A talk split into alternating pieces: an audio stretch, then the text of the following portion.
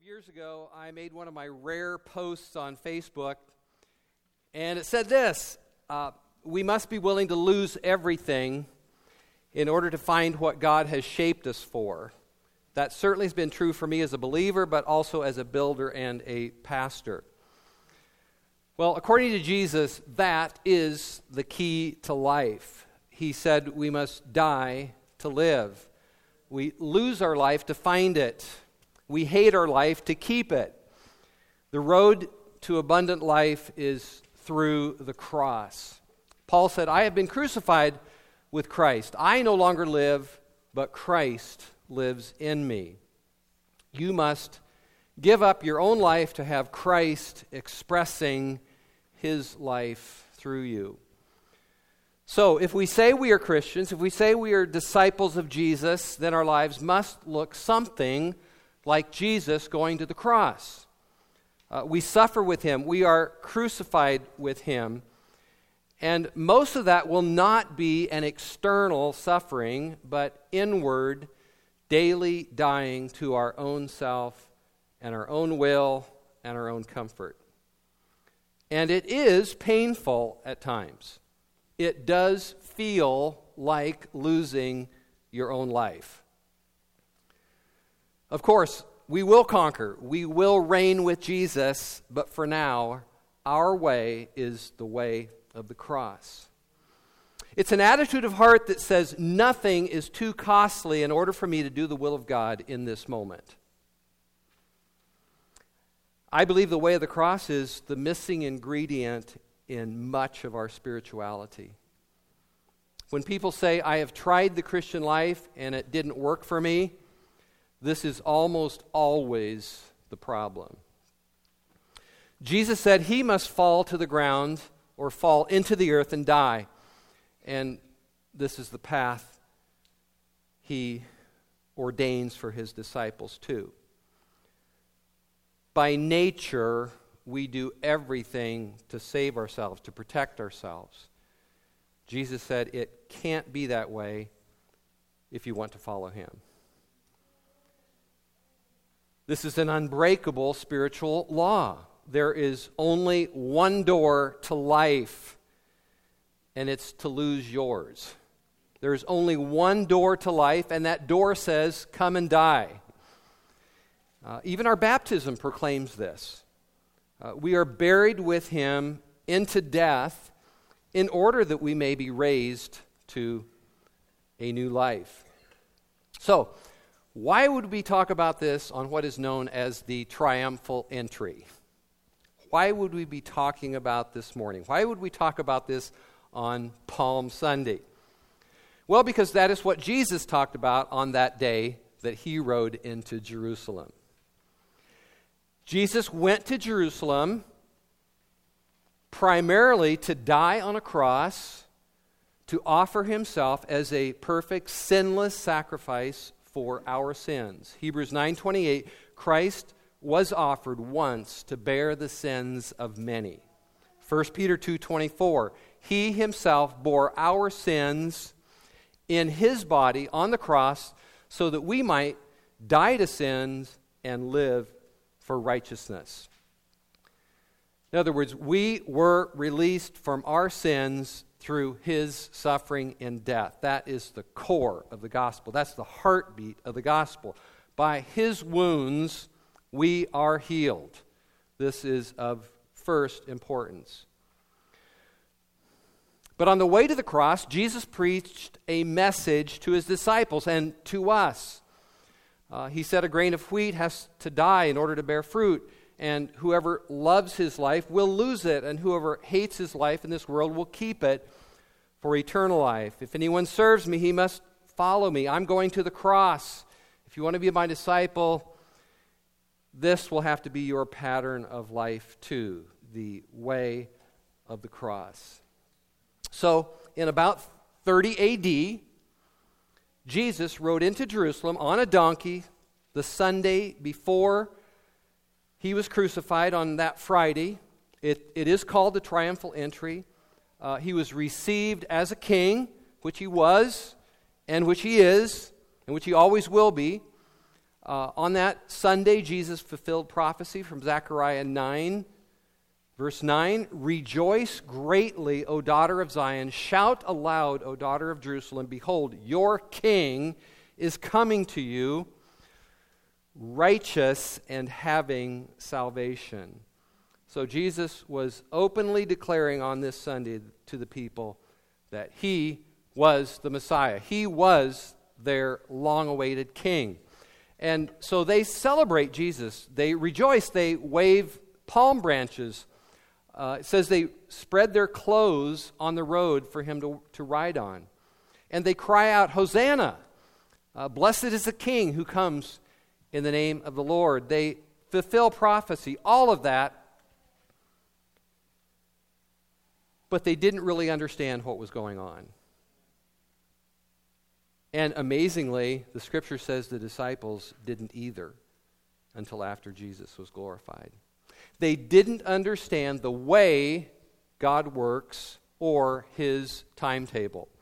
They expected a king who would crush their enemies, who would crush their political enemies.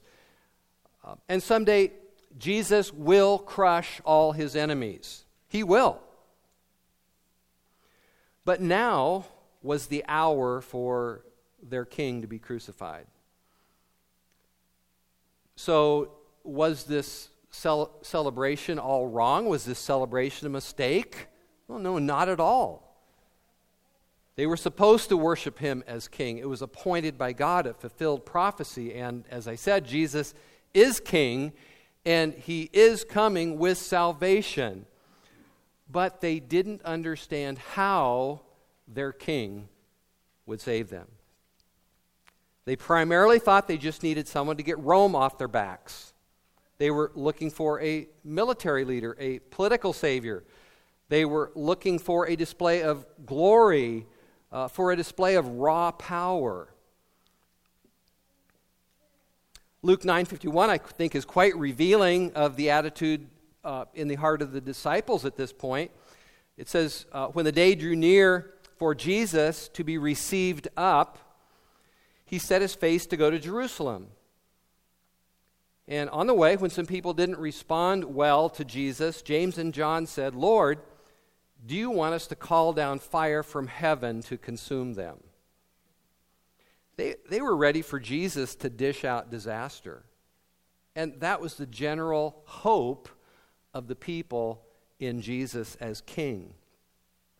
But Jesus was coming, of course, to bring a much greater, a much deeper salvation. Uh, he said, Your problem isn't Rome. Your enemies are your sin and death and Satan. Your problem is that the entire creation, all people, all of life, all nature, life on this planet is under a curse. Uh, misery isn't just because of Rome. Misery saturates the world. It's all around you, it's inside you. God has imposed it on his creation because of sin. For those of you that have been with us, this is what we've seen in Ecclesiastes, isn't it? Life is utterly futile. We're here today, gone tomorrow, and nobody will remember us. Pleasure, wealth, achievement, and power are in the end, empty and meaningless. Uh, life is a burden, it's hard, and death is the end for every single one of us. Adam's sin, the Bible says, put all of us in a terrible predicament. Through, through Adam's sin entered into the world, and it's affected your life and mine. It's affected every human being who's ever lived. And humanity is under a curse. Uh, Paul said in Ephesians, we are objects, or we were, speaking to believers, we were objects of wrath. So, for things to get better, uh, there had to be a way to remove God's anger toward our sin. There had to be a way to remove the monstrous and terrible consequences of sin.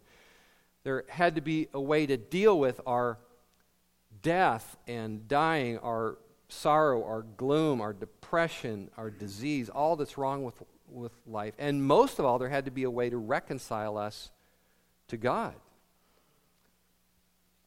So,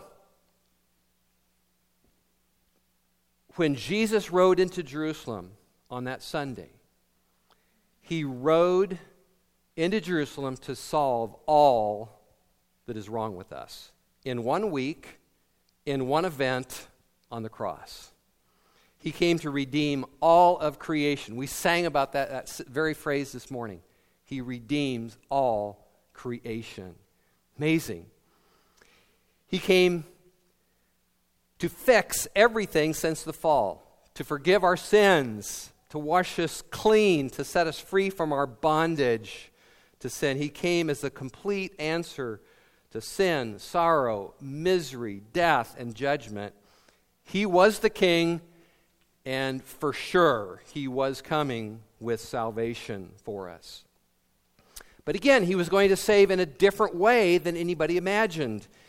He would deliver them, who would deliver us, who would deliver all mankind by dying for them. Their king would be glorified not by going to a glorious earthly throne, but by going to a humiliating cross, a place of torture, death, and shame. Verse 23 Jesus said, The hour has come for the Son of Man to be glorified. Certainly included all of his, both his crucifixion, burial, resurrection, and ascension. But the main point of that, or the main thing that I believe Jesus was referring to, was the cross. The hour has come. The hour, what hour was it? It was the hour for him to be crucified. The hour has come for the Son of Man to be glorified. Just before this event in Matthew 20, verse 18, Jesus told his disciples, Behold, and, and, how could he say it any clearer than this? I mean, just listen to what he told the disciples. Behold, we, you and me, me and you, you guys, we are going up to Jerusalem, and the Son of Man will be delivered to the chief priests and scribes, and they will condemn him to death and will hand him over to the Gentiles to mock and scourge and crucify him. That was the plan. Jesus shared it with them. He, of course, understood it and openly spoke about it. So, why didn't they understand it? Because it's so counterintuitive to worldly thinking, so counterintuitive to the world and to the natural way of seeing things.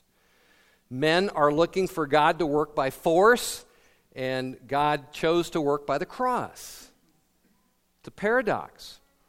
Uh, Carl Trueman said, God reveals himself under his opposite. Or to express this another way, God achieves his intended purposes by doing the exact opposite of that which human beings might expect. The supreme example of this is the cross itself. God triumphs over sin and evil by allowing sin and evil to triumph apparently over him. God's real strength is demonstrated through apparent weakness. People assume that the way of the world and the way of God is the same. If strength is demonstrated through raw power on earth, then God's strength must be demonstrated in the same way, or so we think. And to such thinking, Paul said, the cross is simply foolishness, a piece of nonsense. So, what does this mean for us? Well, it means several things, but as disciples, it has one primary, powerful message. John Piper said it means, first of all, that a mistaken view of Jesus' journey into Jerusalem can lead to a mistaken view of discipleship. Think about that just a minute. If Jesus was coming to burn up and destroy and uh, dominate uh, the world at that point, then we might think that our place is to uh, go on some sort of power trip and just kind of enforce our will on everybody around us. The big surprise about Jesus the Messiah is that he came to live a life of sacrificial, dying service before he came a second time to reign in glory. And the big surprise about discipleship is that it demands a life of sacrificial, dying service before we can reign with Christ in glory. Jesus accomplished our salvation by going to the cross, which was an instrument of death and shame. But he was also, in doing that, not only procuring our salvation, as, as we talked about, he was setting the pattern for us as his followers to live. He was saying, This is what I'm going to do. And this is how you are to go live your life. You're to follow the way of the Christ, of the cross. Carl Trueman uh, said this is an explosive truth. Elders, for example, are not to be those renowned for throwing their weight around, for badgering others, or for using their position or wealth or credentials to enforce their own opinions. No, the truly Christian elder is the one who devotes his whole life to the painful, inconvenient, and humiliating service of others. In so doing, he demonstrates the kind of life that Jesus demonstrated supremely on the cross of Calvary. Well, that's the way, that's one application. That's the way it applies to elders, but it applies to every single one of us. Painful, inconvenient, humiliating service to others. I realize some of us might choke on those words, but isn't that what we're called to? Of course, that's not all that serving Jesus is, but it is an essential ingredient.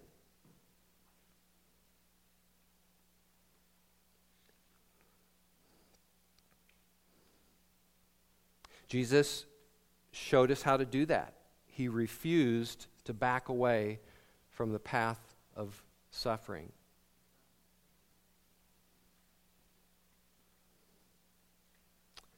He was willing to drink the cup that the Father gave him to drink. Verse 27 What shall I say? Father, save me from this hour? No, it is for this very purpose that I have come. I think you hear in those words that Jesus doesn't want to suffer. He doesn't like suffering any more than you or I would in that situation, but he accepts it. He knows this is the way to glory. Verse 23 The hour has come for the Son of Man to be glorified. Jesus' great work, his great work of salvation, the, the, the work for which he came into the world, was accomplished by his wounds, by his death. Verse 24 Truly, truly, I say to you, unless a grain of wheat falls into the earth and dies, it remains alone or it remains by itself. But if it dies, it bears much fruit. Uh, Jesus was teaching a, an unbreakable spiritual principle here. And he was using a seed to teach this truth.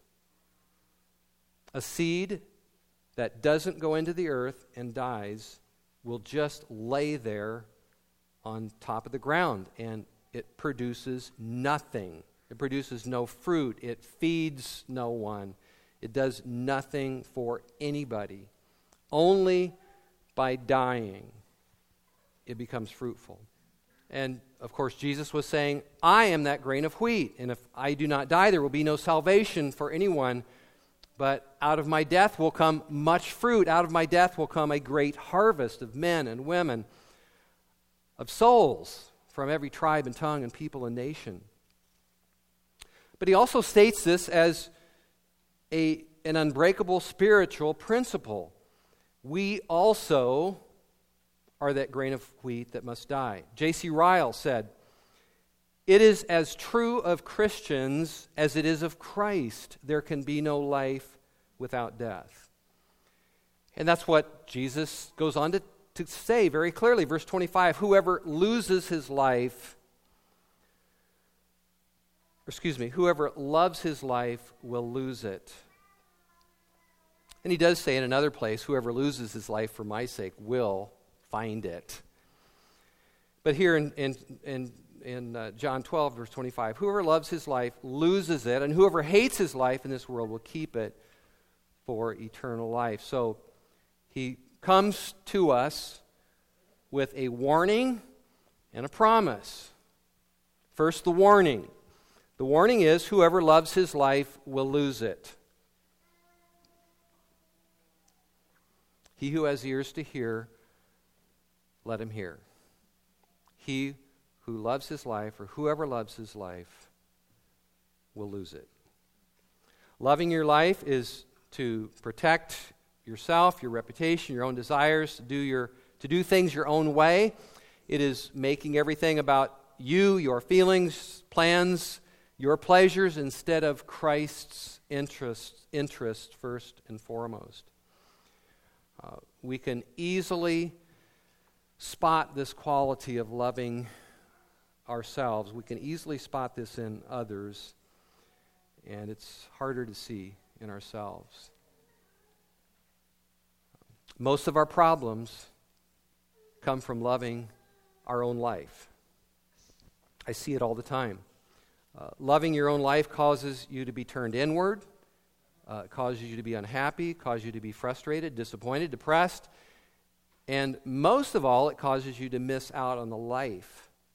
The life. Life with a capital L. The abundant life that Jesus has for you. This is not talking about some abstract willingness to suffer for Jesus at some time way off in the future.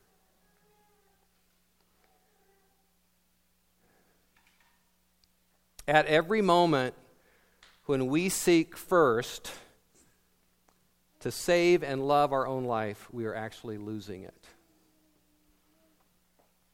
And then the promise whoever hates his life in this world will keep it for eternal life. You know, Jesus never minces words, does he? He's so bold. He is so unafraid to make the hard statement if he knows that's what we need to hear. He doesn't say hard things just to be hard. I mean, Jesus loves us, he's full of compassion. But he is willing to say the hard thing to you and me because he loves us. Whoever hates his life will keep it. It is shocking.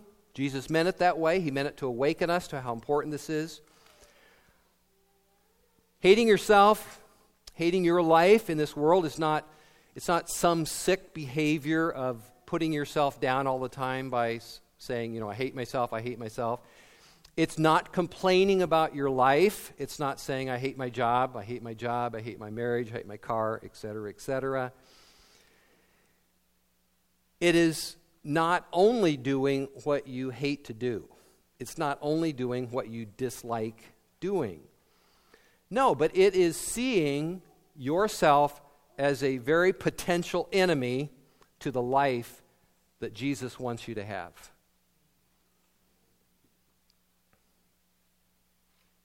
Hating your life means to choose against your own self centered way of thinking and doing things whenever it is required at any moment. It is bearing whatever cost there is to be faithful to Christ and His church and to His kingdom. It's choosing against yourself in order to do the will of God all the time. It's a daily practice. That's why Jesus said, if you want to follow me, that's a good thing, but just know that this is what it involves. It involves taking up your cross and denying yourself daily.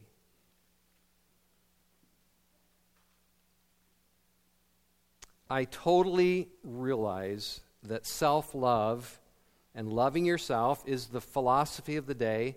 It is uh, currently viewed in, in even in many Christian circles as the cure for everything that's wrong with you. So when Jesus says, uh, if you, uh, or you must, you must hate yourself in order to keep your life, It, uh, it's, it's, it's a very shocking thing to state in our culture.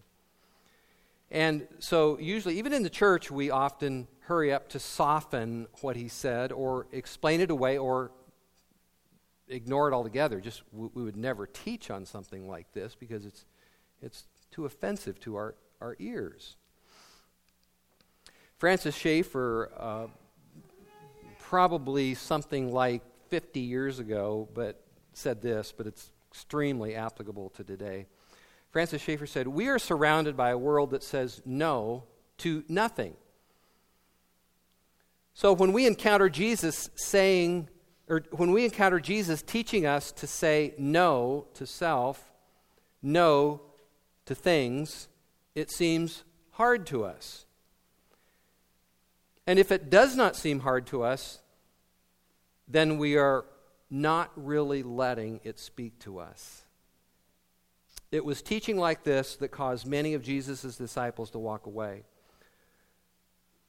But then Francis Schaeffer ended with this statement, which I think is so true, and I pray that we have ears to hear. If we want to know anything of the reality of Christ, if we want to know anything of the power of Christ living in us, we must take up our cross daily. So, this morning, if in the most uh, real uh, way, perhaps even emotional way, uh, I could plead with you w- one thing about this message or in this message, it would just be to seriously think about these things. Uh, please, I urge you, think about these things that Jesus said. Dying uh, leads to fruit. Dying leads to a fruitful life.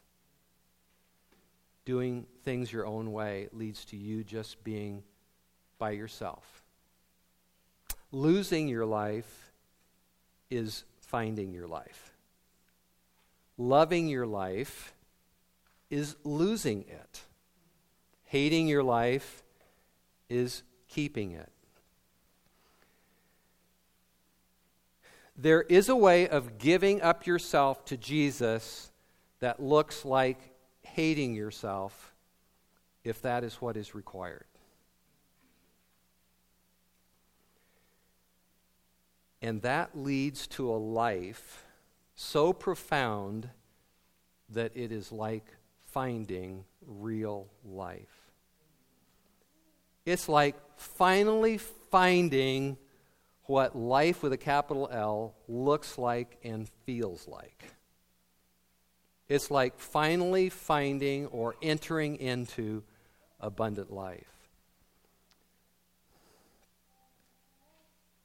Life, this, not just biological life, I'm not talking about, obviously, I'm talking about life that is abundant, life that comes from God, life that wells up in you like an everlasting stream of water. That kind of life is found in sacrificing your life for Christ and for others. Profound sacrifice leads to profound and fruitful life. And once you've seen it, that is how you will want to live.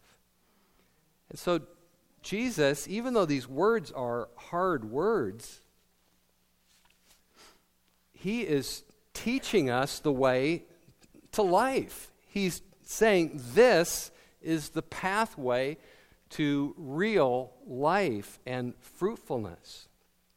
So, if you want to be uh, the man or woman of God that, or young person that God wants you to be, if, if you want to be free, truly free, if you want to, to really have joy, I mean a deep, overflowing joy from deep within you, if you want to be from, free from bondage to addiction or a demon or depression or just plain self focused living, if you want to be healed and made whole, there's something about your own life that you have to stop loving. If you want to bless others, You have to see your life as something to be given up for Jesus, for Jesus' sake. All right, Jesus isn't done. He keeps pressing the issue. Verse 26 If anyone serves me, he must follow me. Where was Jesus going? He was going to the cross. The disciples may have thought, well, I'm glad I don't have to do that. And Jesus said, oh, but you do. Perhaps in a little different way, but you do. If you are going to be my disciple, you must follow me. You must take up your cross too. And then Jesus adds, For, for where I am, there my servant will also be. Or my servant must be with me where I am. A servant must follow his master. So for us, that means we follow Jesus when it's inconvenient or humiliating or painful. It means that we follow Jesus even when it leads us into danger and reproach and unpopularity and rejection. Or, if, if Jesus is hated, then we take that place too. Whatever it is that following Jesus means, we go with him. We go with him all the way.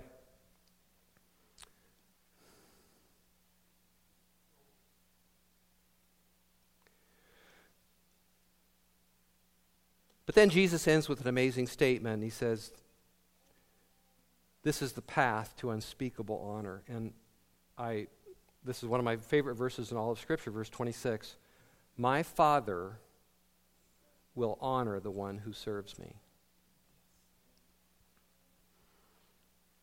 If anyone serves me, the Father will honor him. God, who spoke the universe into existence, the maker of heaven and earth, God, whose opinion is all that matters, will honor you if you serve Jesus, his son. In this way that we've been talking about this morning giving up your own life for him.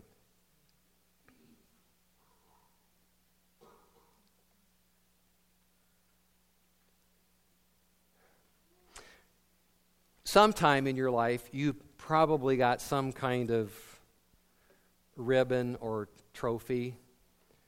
Uh, I never got many of those. I think the only trophy I ever got was a fourth grade spelling competition. Uh, but at this point, does anybody care? I mean, do you even care? But the honor that comes from the Father is eternal and unending and carries a lot of weight. Those ribbons and trophies mean nothing. But the honor that comes from the Father means a lot. I think I've shared this before, but uh, every year at about this time, there's usually a, a, few seniors that we know or have some part in their life that graduate. And uh, I always write, I, I, don't think I've ever missed on any, any graduating senior. Uh, I always write this message on the graduation card from this verse. I said, I always say, remember, Jesus said, if anyone serves me, my Father will honor him or her. And I do that because I want those graduates to know what really matters in life. I mean, most graduation cards are about, you know, wishing you uh, tremendous su- success or you know you're you're super and soon the world will all know it and all that kind of stuff. Well i want them to know what you know what real success means. Real success is in having the father honor you. And that comes again through serving jesus. You may be nothing in the eyes of other people all your life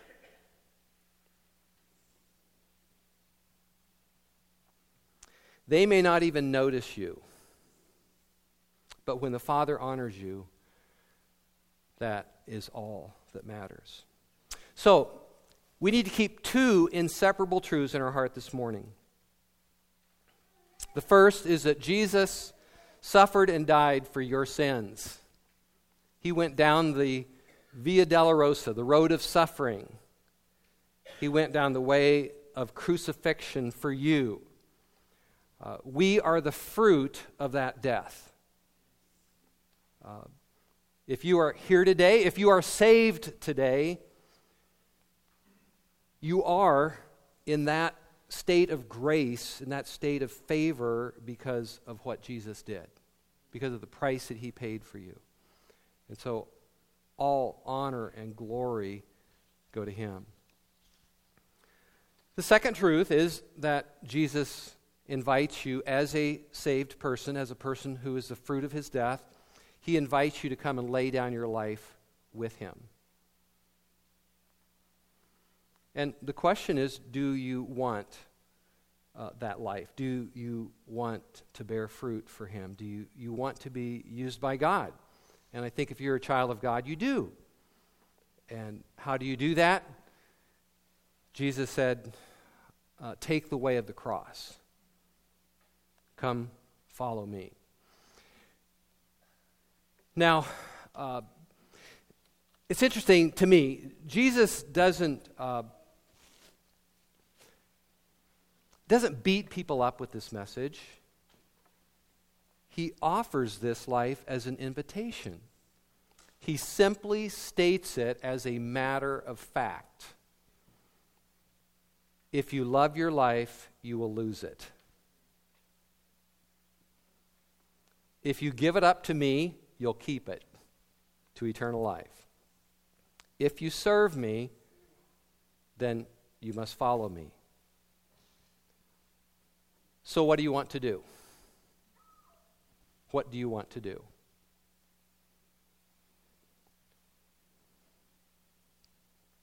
What do you want to do with those unbreakable statements of spiritual truth?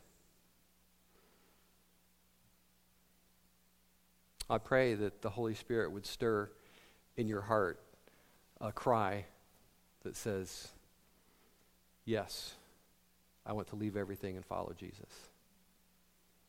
Let's pray. Father, uh, we thank you uh, for your word. Thank you uh, for the power of your word to deal with our conscience and our heart.